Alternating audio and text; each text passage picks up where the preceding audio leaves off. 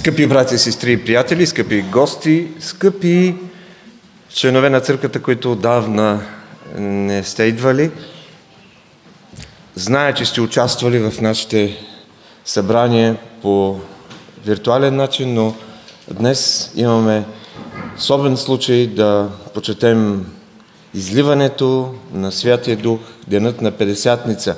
Бих искал да започна с молитвата на Светия Августин и затова ще ви помоля да се изправим.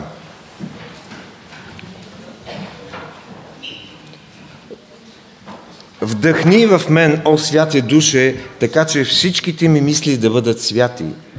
Действай в мен, о святе душе, така че делата ми да бъдат святи. Привлечи сърцето, сърцето ми, о святе душе, за да обичам онова, което е свято. Укрепи ме, о святе душе, за да защитавам всичко, което е свято. Пази ме, о святе душе, за да мога винаги да бъда свят. Нека никога да не преставаме да се удивляваме на Твоите дела и нека винаги да помним, че Ти си с нас. Амин. Ще продължиме с хваление. О животворни Дух Свети! Първата песен, след което Святия Дух дойде в пълнота и дързай не се плаши. Песните ще бъдат на екрана.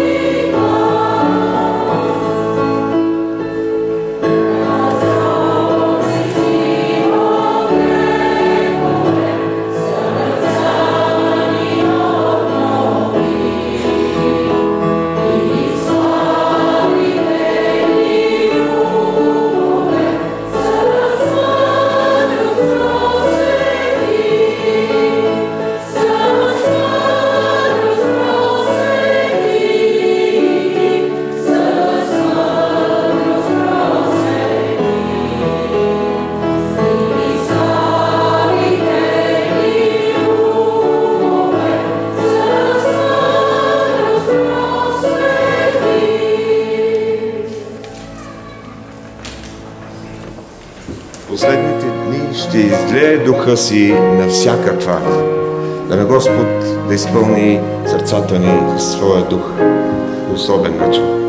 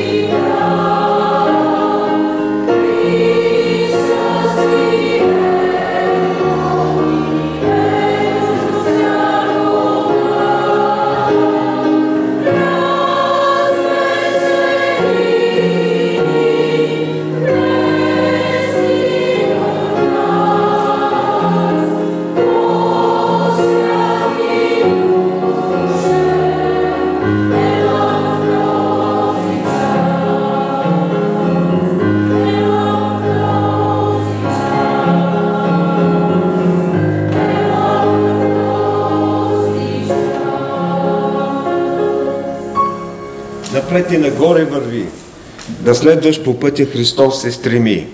Не скривай провалите минали. Знай, целта е пред тебе. Не спирай. Дързай. Дързай, не се плаши.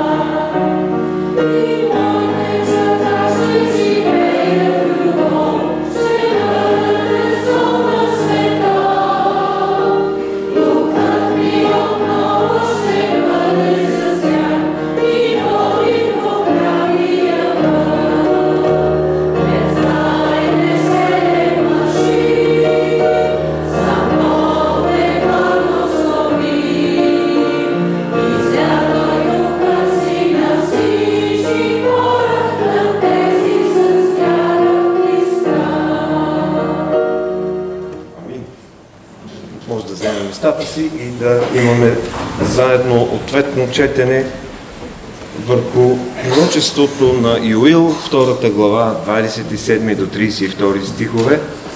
Надявам се, че ще видите на екрана текста.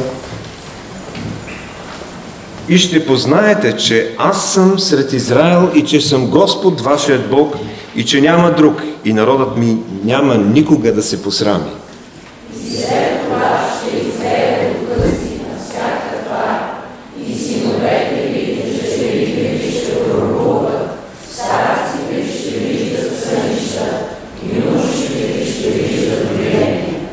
Също и на слугите и на слугините ще изливам духа си в онези дни.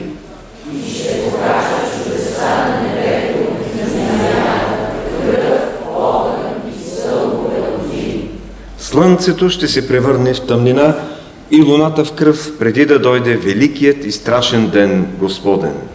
И всеки, който призове името Господне, ще се Амин.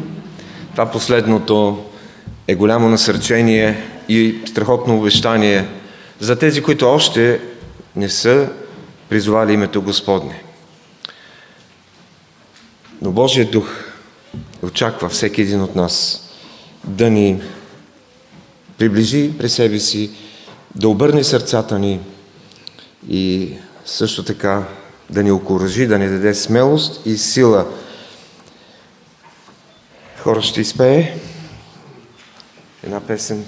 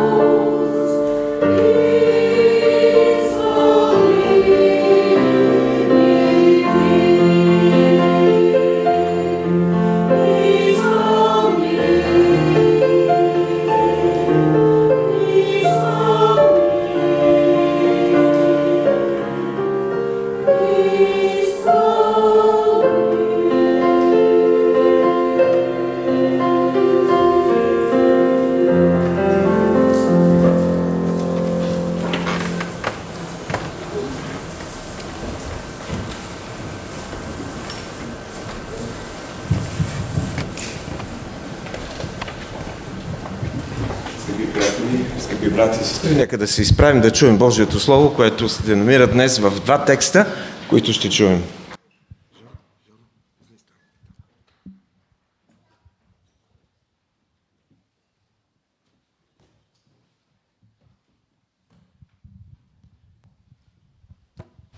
Първият текст е четвърта книга на царете, седма глава, от 2 до 9 стих. А сановникът, на чиято ръка се подпираше царят, отговори на Божия човек. Ето сега и прозорци, ако би направил Господ на небето, може ли да стане това? А пророкът каза, ще видиш с очите си, но няма да едеш от него.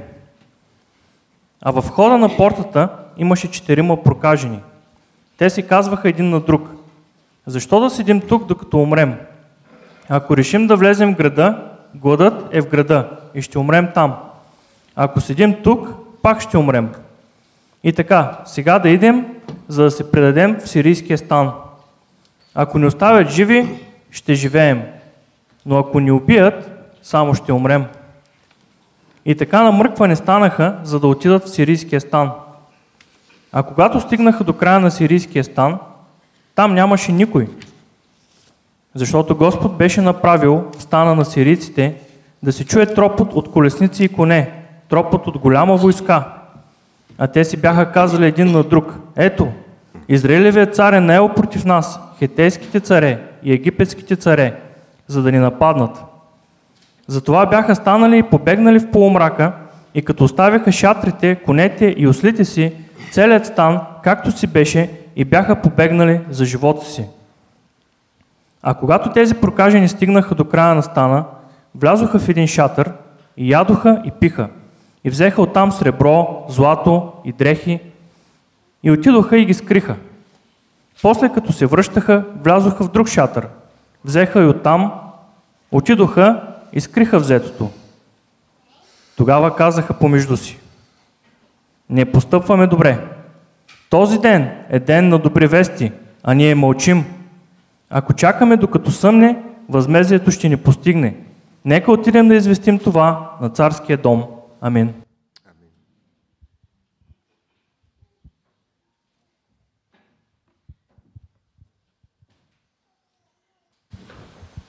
Вторият, вторият текст е от Деяния, от втора глава, от 1 до 13 стих. И когато настана денят на Педесетница, те всички бяха на едно място. И внезапно стана шум от небето, като в ученето на силен вятър и изпълни цялата къща, където седяха. И им се явиха езици, като огнени, които се разделяха и седна по един на, све, на всеки от тях. И те всички се изпълниха със Свети Дух и започнаха да говорят на други езици, както Духът им даваше да говорят. А в Ерусалим се намираха юдеи, богобоязливи мъже от всеки народ под небето. И като се чу този шум, се събра една навалица и се смутиха, защото всеки един ги слушаше да говорят на неговия език.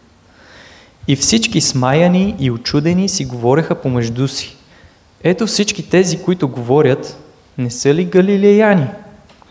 Тогава как ги слушаме да говорят всеки на нашия собствен език, в който сме родени? Партяни, Мидяни и Еламити, жители на Месопотамия, Юдея и Кападокия, Понт и Азия, Фригия и Памфилия, на Египет и онези страни от Ливия, които граничат с Киринея, посетители от Рим и юдеи и прозелити, критяни и араби. Ги слушаме да говорят на нашите езици за великите Божии дела. И те всички се смаяха и в недоумение си казваха един на друг – какво значи това? Амин. Нека Бог да благослови Своето Слово. Нека да се помолим. Господи, ние сме Ти благодарни за делата, които Ти си извършил, за великите и мощни дела, за сътворението, за призоваването на Израел, за идването на Спасителя, Месията и за Неговия изкупителен план, за делото, което Той извърши на тази земя, да умре за греховете ни, да възкръсне за оправданието ни, да се възнесе и да изпрати Святия Дух, да обнови сърцата по един чуден начин, да ни привлече при себе си и да даде началото на новозаветната църква. Благодариме ти за всичко, което имаме резултат от на Твоето дело. И когато през вековете грехът се е умножавал, Твоята благодат също. С една прогресия, която е удивителна за нас. И днес ние сме в една облагодетелствана позиция да погледнем назад. Но за нас това не е само история. Това е спасителният Твой план. Да погледнем и вътре в себе си.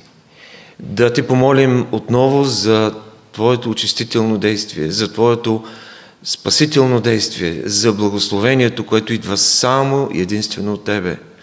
Да Те благодарим за всички материални придобивки, за всички духовни придобивки, за вярата като дар, за приятелите ни, които заедно с нас са тук и които не са тук, но за семействата ни, за близките ни. Господи, колко е славно да сме заедно и така да се подкрепяме и да си учим от Твоето свято Слово.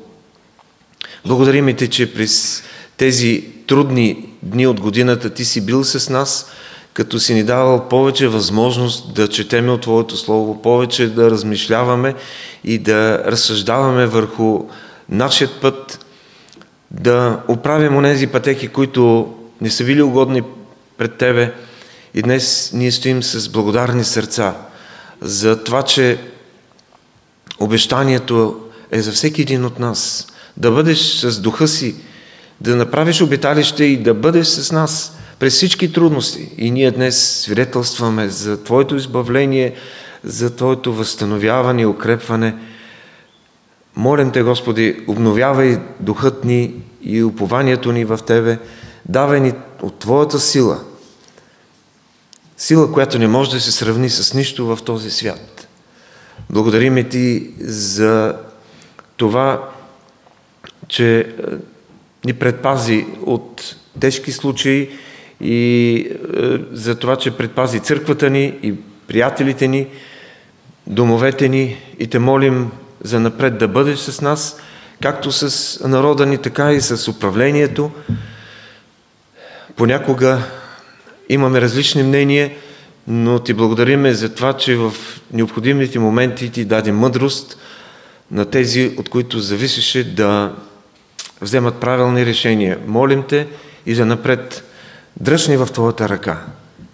Но не можем да подминем и хора, които а, не са между нас, защото а, се възстановяват и защото преминават през а, своята немощ като възрастни хора. Благодарим и Ти за преминалата операция на майката на нашия брат Олег. Благодарим Ти за всичко това, което си направил и за Снежинка Попова. Молим Те, Господи, за брат Георги Кайтазов, за Елена Оцетова, за много други, които не можем да споменем сега, но Ти ги знаеш, да бъде благословено Твоето име и да се прославиш в техния живот и в техните семейства, да ни дадеш по-голяма упование, по-голяма упование и увереност и не само днес, но да бъдем изпълнени с Твоя дух винаги, така че когато ни питат, както питаха хората на Петдесятница, какво значи това, ние да можем да отговорим. Дай ни благодат и сол, така че да отговаряме на всички, да бъде издигнато Твоето велико и славно име сега и всякога. Амин.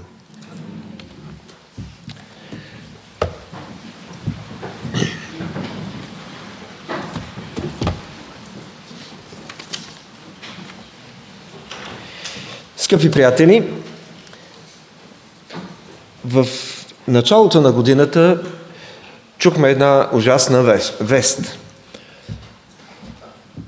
Озоновият слой над Антарктика и Северния ледовит океан се толкова изтънял, че се отворил дори много голяма дупка. Дупка три пъти по-голяма от Гренландия. Нещо страшно. Учените от Европейската космическа агенция съобщиха за това нещо. Химикали, индустриални химикали, унищожаващи озоновия слой, взаимодействали с облаците на голяма височина и при необичайно ниски температури. В резултат, през месец март, когато нивата на озона обикновено са високи, над региона се отворила огромната дупка и добрата вест дойде преди седмици. Съобщиха, че рекордно голямата озонова дупка изчезнала изведнъж. Дупката в защитната обвивка, пазеща Земята от слънчевата радиация, вече я няма. Какво облегчение? Според учените този феномен нямал нищо общо с а, новия коронавирус, предизвикал извънредни мерки. В резултат на тях бяха спрени нивата и понижиха се нивата на индустриалното и битово замърсяване. Както очаквали учените, с затопляне на времето, вихрът над Арктика се е разпаднал в дупката и дупката в озоновия слой била затворена с принос на по-богат на озон въздух от малките географски ширини. Все пак учените не знаят на какво се дължат необичайните климатични условия през тези месеци от годината. Всички хора, разбира се, и ние се тревожим за дубките в озоновия слой и вярвам, че това е сериозно основание да се тревожим, но не всички осъзнават дупката, прозореца от небето, който Господ отвори на денят на Педесятница. За разлика от прозореца в озоновия слой, който е опасен за живота на земята, прозорецът на Педесятница бе истинско благословение – Святия Дух се изля през него върху апостолите и върху учениците и от тогава до днес този прозорец е отворен. Днес същия Дух се излива върху тези, които приемат с вяра Исус като Господ и като Спасител.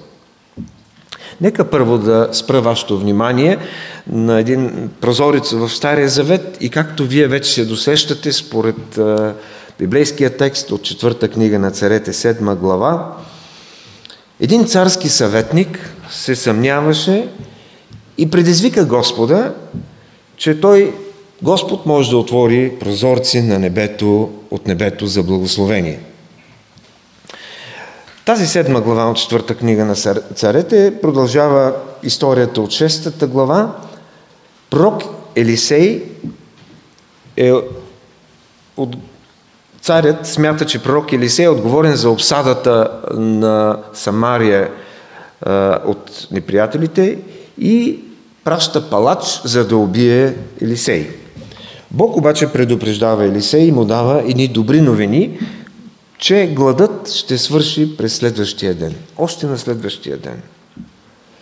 Тогава Елисей каза в първи стих, четем, слушайте Господното Слово, така казва Господ, утре по това време при портата на Самария една сата чисто брашно ще се продаде за един сикъл и две сати и чемик за един сикъл.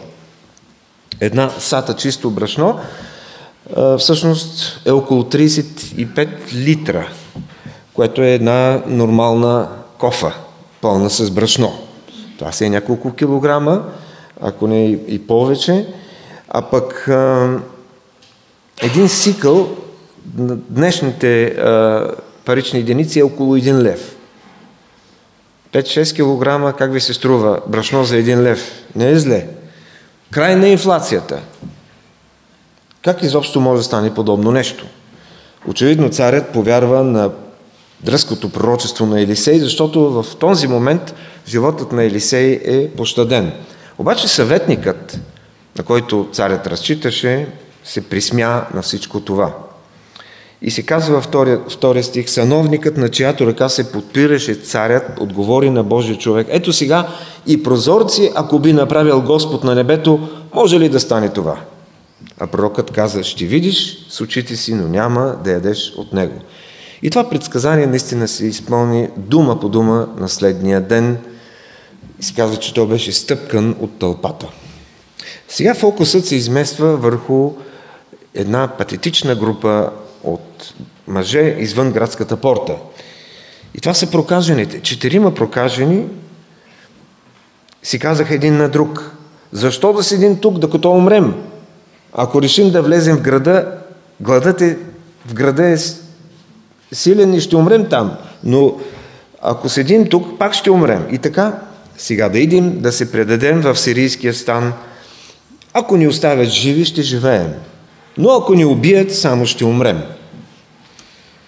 Всеки от вас, който е чел тези стихове, не може да не се е подчертал. Ако ни убият, само ще умрем. Те бяха прокажени, изолирани от обществото и зависиха от роднини, от приятели да им носят храна, да се грижат по някакъв начин с медикаменти. Сега, след като всички в града гладуват от дълго време, за тях беше невероятно да намерят храна в града и затова си казват, че ще отидат в неприятелския стан. В Божието Слово проказата е олицетворение на греха. Това, което можем да научим е, че преди да дойдем при Христос, нашето положение е било толкова отчаиващо, както на тези прокажени. Били сме като тях, стоели сред мъртвите, без надежда и без Бога на света. Както прокажените са били отделени от обществото, така и ние като грешници сме били отделени от Божиите благословения. Само Исус Христос може, той можеше да докосва прокажени, без самия той да бъде заразен, а прокажените да бъдат изцелени. И той и днес го прави с тези от нас, които са осъзнали своето окаяно състояние. И обещава да го направи и за други, които още не са предали живота си на Христос. И така прокажените, осъзнавайки, че нямат нищо за губене, решили да се предадат на милостта на враговете си.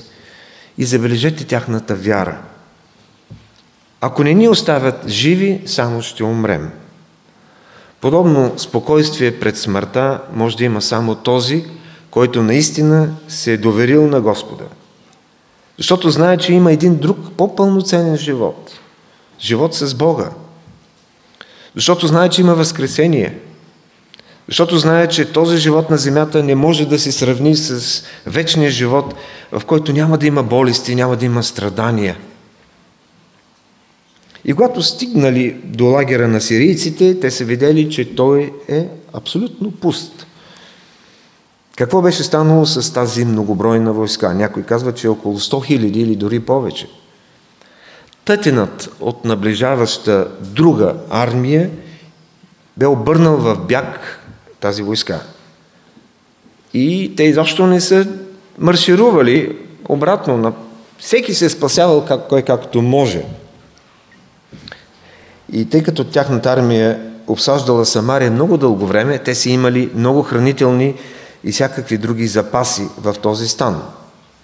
И в суматохата да напуснат всичко по-бързо, са оставили храна и провизии на местото си.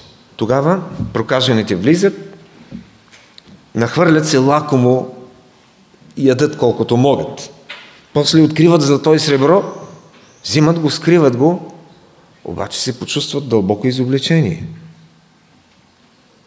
И след като ние виждаме вярата им, виждаме и добрите вести, които са в 9 стих. Тогава си казаха помежду си, не постъпваме добре. Този ден е ден на добри вести, а ние мълчим. Ако чакаме докато сънне, възмездието ще ни постигне. Нека отидем да известим това на царския дом. Вълнението в тях вече е преминало и започват да идват на себе си. Ние тук сега се тъпчем, докато хората в града гладуват. Трябва да отидем да им кажем добрите новини. И тук за нас има още един духовен урок. В този момент ние сме здрави и се наслаждаваме на Словото на Бога. Днес е ден на добри новини и ние им се наслаждаваме. Споделяме ли? Имаме ли готовност да споделяме добрите новини с другите? Какво правим ние, за да споделяме Словото с тези, които духовно гладуват? Ние с вас сме тези, които трябва да се заемем с това да занесем Словото до сърца, които се нуждаят от него. Един човек, когато си говорихме за тези неща, искаше да оправдае себе си и казвам, аз не мога да говоря, не мога да получавам, не мога да пея в хора, не мога изреди още много неща, които не може. Само в професионалната сфера съм си добър. И ми да, това е което Бог очаква там да си добър и там да бъдеш свидетел. Бог дава талант на всеки в определена област и очаква да не го заравяме в земята. Бог очаква от нас да използва дарбата, която Той ни е дал, да разпространяваме тези добрини новини. Добрите новини са от Неговото Слово. Нашето лично свидетелство трябва да бъде на второ място, но то е важно. Добрите новини са на първо място в Божието Слово и нас се очаква да ги, да ги споделяме, не да се спотайваме и да се вайкаме.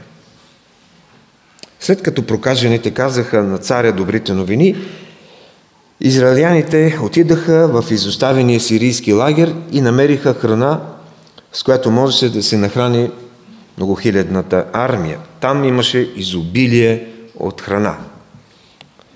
В същия ден супермаркетите в Самария направиха големи продажби. Можеше да се намери ефтина храна. Не се налагаше да купуват животински глави, за да се хранят. Вместо това можеше да се намери всякакво филе и всякаква деликатесна храна. Всяка дума от пророчеството на Елисей се сбъдна. Но веста за прозорците от небето дойдоха от четирима прокажени, които имаха вяра и които споделиха добрата вест. В Стария Завет Господ нееднократно е отварял, но и затварял прозорците за Святия Дух. Няма да не стигне времето да проследим тези важни моменти, в които Святия Дух се е намесвал, но след това отново се е оттеглял. Но когато Божият син дойде на тази земя, извърши изкупителното дело и се възнесе, той отвори прозорците и третото лице на Тройцата и до днес а, а, си дойде и до днес тези прозорци са отворени. Неговата благодат не е спирала да се излива. Но на старозаветният празник, Педесятница, Бог отвори прозорец, за да се излее Святия Дух. И това е вторият важен момент за, тази, за нас тази сутрин. Това стана след като мъже на вяра изпълниха за ръките на възнесения Господ и очакваха с вяра това обещание, което Той им изрече. Както апостолите, както и четиримата прокажени, бяха надарени с сила, смелост и способност да прогласят добрите вести – и на Педесятница, когато се изля Святия Дух, имаше такива, които като царския сановник се присмиваха и се съмняваха и дори казваха, те се са опили със сладко вино. И на Педесятница, изцелените от проказата на греха не задържаха добрите вести за спасение чрез вяра.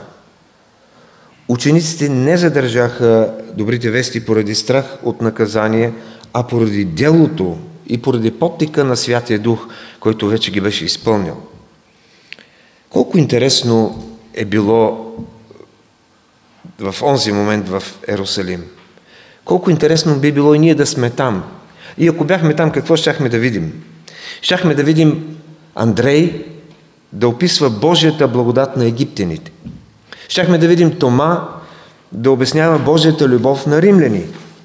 Щяхме да видим Вартоломей да цитира Псалом 23 на хората от Крит. Апостол Йоанн да предава възкресенската история на хората от Кападокия. Някои от тълпата са били цинични, Други, обаче удивени, си питали какво значи това. Какво значи това? Добър въпрос за онези, които бяха престояли в молитвено бдение цели 10 дни.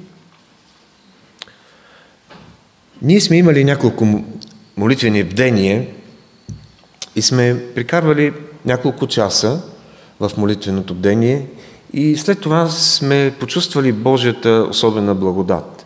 А си представете 10 дни в молитвено бдение. Те имаха силата да говорят на хората от 15 различни националности, представени на едно място. И те са говорили или са превеждали, както искате, по-добре от едни добре обучени преводачи, селектирани с конкурс към съвета на Европа днес. Какво значи това? Денят на Педесатница разкри, че Бог обича всички народи, дори и българите. Той обича иракчани, сомалийци, хондурасци, новозеландци. Той призвава свои чада от всякъде. В дните на Исус на, на Вин Бог доведе своя народ в Ханаан и се казва защо? За да знаят всичките народи на земята, че Господнята ръка е мощна и да се боят винаги от Господа. Давид заповядва в Псалом 96 Пейте на Господа всички земи, възвестявайте между племената славата Му и между народите чудесните Му дела. Бог купнее да изяви своето величие на всичките днешни 6909 езици и наречия, които съществуват. И Бог подготвя учениците си днес да се обучават как да прекусяват не само географски, но и културни и езикови граници. Епидемията положи между нас много граници през тези месеци. Граници на общуването. Но слава на Бога, че намерихме начин да ги преодоляваме и останахме свързани. Пересатница ни казва следното. Ако ти си в Христос, Божият дух ще говори чрез теб. Той няма да мълчи. Не пропускай възможността да откриеш своя език, своя дар, с който да достигнеш хората около теб. С кого се чувстваш по-близък? С, кой, с кого можеш да споделиш спокойно и уверено а, неща от живота и за вярата? Може би с тинейджери, може би с студенти, може би с възрастни или с зависими. Нека да използваме всички дарби според дадената ни благодат. И една пренебрегвана дарба на духа е изпитване на състрадание, което отваря сърцето за делото на утешителя с главно У. Към кого изпитваме повече състрадание? Гръцката дума за отеха означава извиквам близо до. Святия Дух е наречен утешител или параклете. Той е извикан да бъде близо до нас. Когато Господ Исус обещава да изпрати Святия Дух, Той каза, няма да ви остава сираци, Моят Отец ще изпрати утешителят Святия Дух в Мое име. И Той ще запълни тази празнота, която неминуемо ще дойде, когато имате изпитания и трудности. Какво представлява утешителят? Днес има два подхода към утешаване. И в тези дни, когато покрай нашия внук си припомняме какво означава отеха, се сещам, че наистина има две, два метода.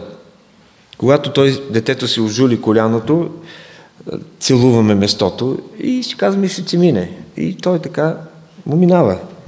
Когато обаче има друга ситуация и той малко така се отпуска и хленчи и ти му казваш, дръж си като мъж.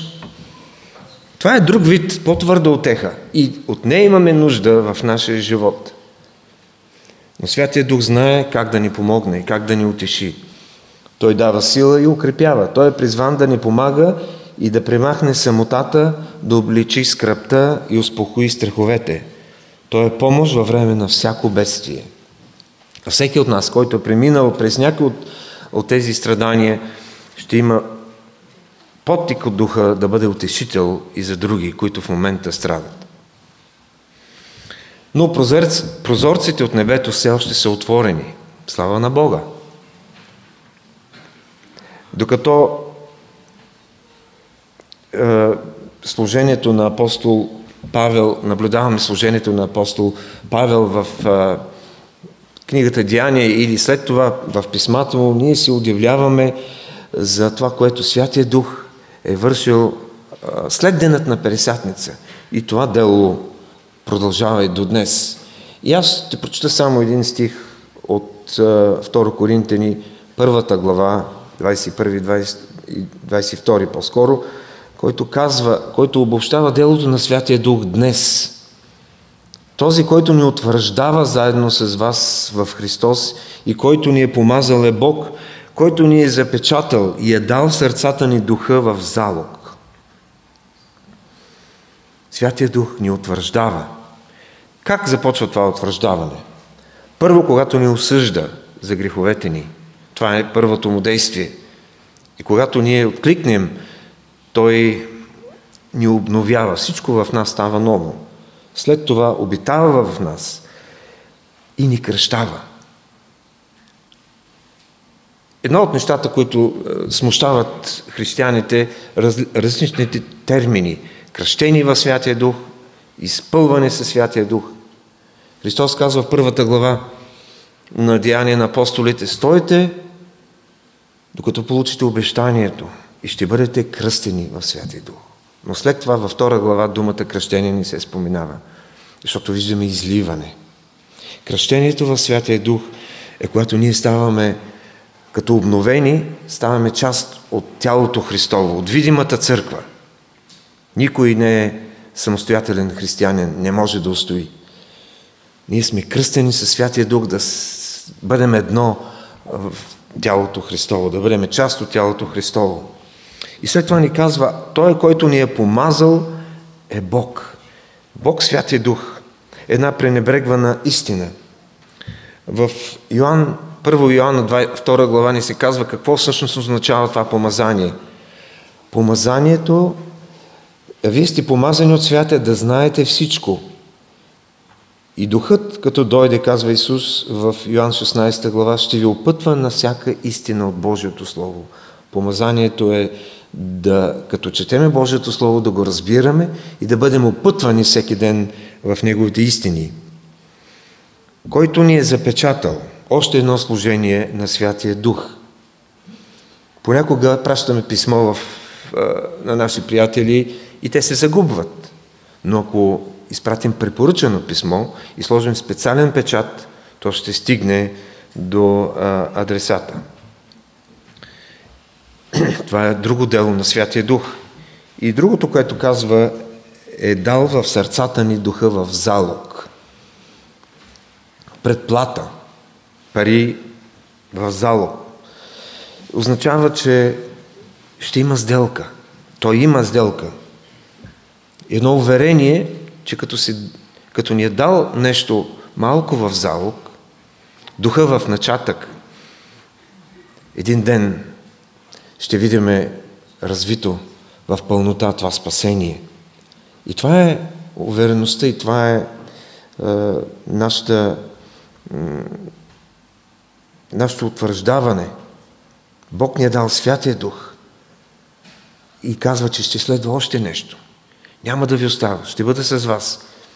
Небето е за вас.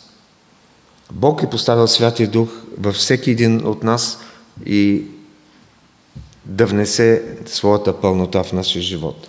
И накрая, водителството на Святия Дух във време на всеобща криза.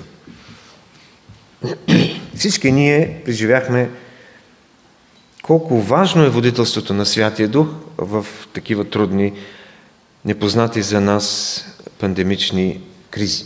Господ ни показва две неща. Първо, колко сме слаби и второ, къде се крие нашата малка сила – което Той ни е дал. Църквата е слаба, но църквата е силна. Църквата е слаба, е била слаба, защото много хора уповаваха на сградите, на определен служител, плававаха на приятели и не толкова и не е достатъчно на личните опитности със Святия Дух. Затова можем да кажем, че църквата е била слаба. Църквата трябва да преосмисли финансирането, защото много дейности, много, финансирането много дейности бяха поставени на риск, което показва, че трябва да обръщаме по-голямо внимание на всички доброволни служения, които църквата трябва да развива.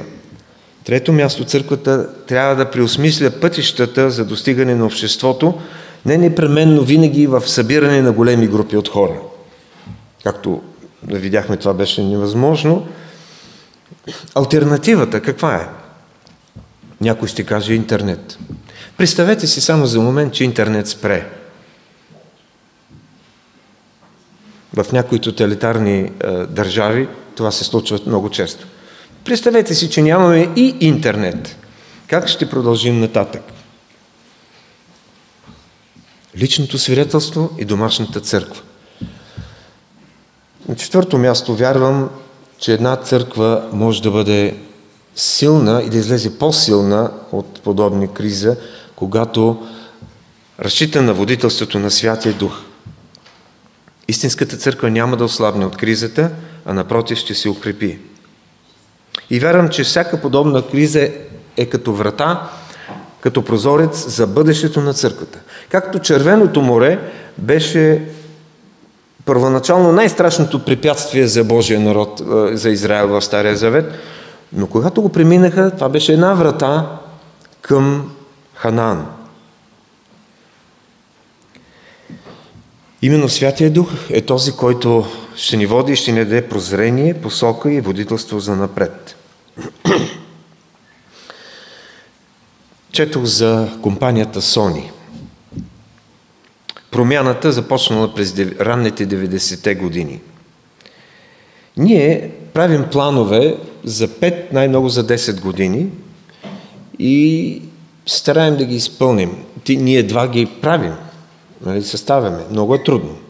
А се казва, че 90-те години компанията разработила план за своето бъдеще за 400 години напред. То го прочетах, не, не вярвах, че това е възможно. Разбира се, оставили се място през известни десетилетия да а, раз, разработват а, а, едни краткосрочни коригителни, коригителни визии. Но а, предизвикателството е и бедите са възникнали те са ги преодолявали и винаги са били номер едно в своята област. Тези от нас помнят ранните 90 години Локмен, който бе революция в музикалната индустрия и когато съревнованието с другите нараснало, се е появил Локмен 2 и отново те са били пред всички. Ние осъзнаваме, че Църквата Христова е един дългосрочен проект. Само Бог знае началото знае края от началото и той разкрива скритите неща за тези, които старателно го търсят. Ние трябва да гледаме как да продължим напред според неговите обещания. Кризата е възможност да представим Исус на хора, които в нормална обстановка не биха го потърсили.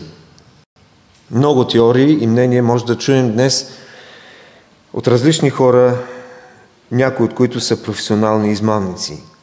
Нека да избягваме празните дискусии в социалните мрежи, които са в сферата на плътското и ни отдалечават от Христос.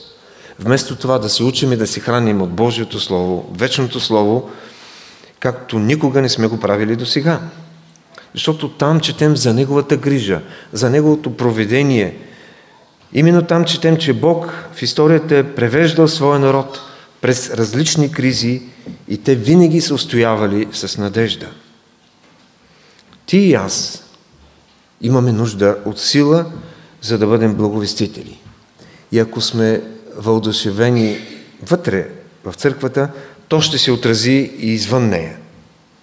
Ако приемаме сила от Бога вътре, ще имаме сила, за да предадем и Неговия живот в обществото навън. Бог да ни благослови. Амин. Господи, велико и свято е името Ти, велико и свято и делото, което Ти извърши на ден на Педесятница. И ние разбираме, че той е бил еднократен акт и краен етап от цикълът, от изкупителния цикъл. Но ние знаем, Твоят призив всеки ден да бъдем изпълвани с Твоя дух. Защото често светското изпълва мислите ни имаме нужда от Твоето благословение, от това да преживяваме отново и отново Твоята благодат, с смирение, с покорство, с изповед на греховете, с покаяние и с връщане отново при Тебе. Помогни ни да бъдем Твои свидетели, както бяха първите апостоли. Направи ни апостоли за тези, които следват някаква религия, но не и жива и спасителна вяра. Благослови ни. Предаваме се изцяло на Тебе. Те молим, като ни изпълваш, да не дадеш Твоята пълнота и Твоят устрем в името Ти. Амин.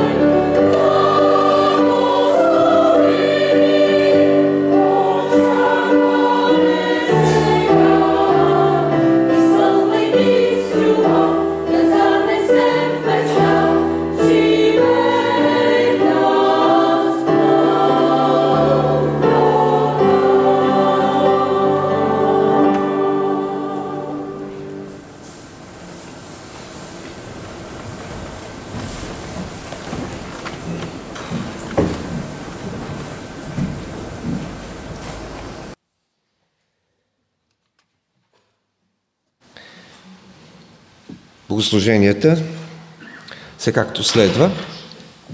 Все още нямаме вечерни служби до края на месец юни, но имаме молитвено събрание в сряда от 18 часа. Веднага обаче, след богослужението, нашето общуване продължава, защото в двора ще има маси и леки почерпки и напитки, така че да продължим общуването и е, да разсъждаваме върху делото на Святия Дух в нашия живот на практика. Също така, следващата неделя, не трябва да забравяме какво а, има, следващата неделя на 14 е младежка служба и а, младежите ще не само ще водят хвалението, но и ще ни проповядват. А, така че нека да, а, да се молим за това. Вестник Зорница може да намерите последния брой в книжен формат вече, а, освен в електронен. А, също така библиотеката ще бъде отворена а, малко по-късно, да, след като приключим. И освен всичко друго, имаме а, възможност да си припомним за нашия скъп пастир Христо Количев, защото изминава една година, следващите дни ще измине една година от смъртта на пастир Христо Количев и неговата любима песен е Ти вяра на отците ни, 502, която ще изпееме сега. Може да я намерите в песнарките, които са пред вас. Семейството иска да направи един подарък. Всъщност пастир Христо Количев ни подарява още един подарък в този момент. Книгата на свобода в затвора ще бъде на разположение при излизане на всяко семейство по една бройка. Особено тези, които нямат. Разбира се, тази книга ще има възможност да получат в този момент безплатно. Нека да пееме песен 502 и си спомним за служението, утвърждаването на нашата църква в един много труден период за всички неща, които той е оставил като наследство със своите книги. Нека да пеем тази песен.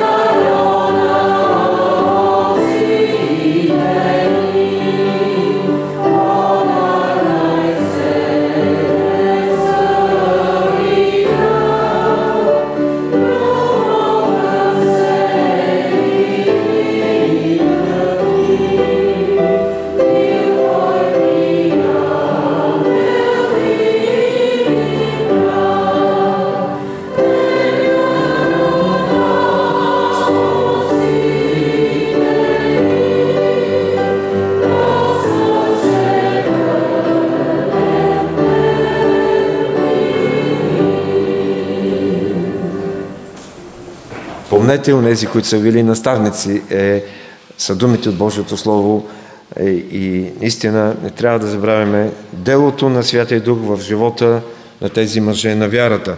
Но ние сме приготвили още една песен за край и това е Благословенни потоци, която няма да я пропуснем. Тя ще бъде вече на екрана.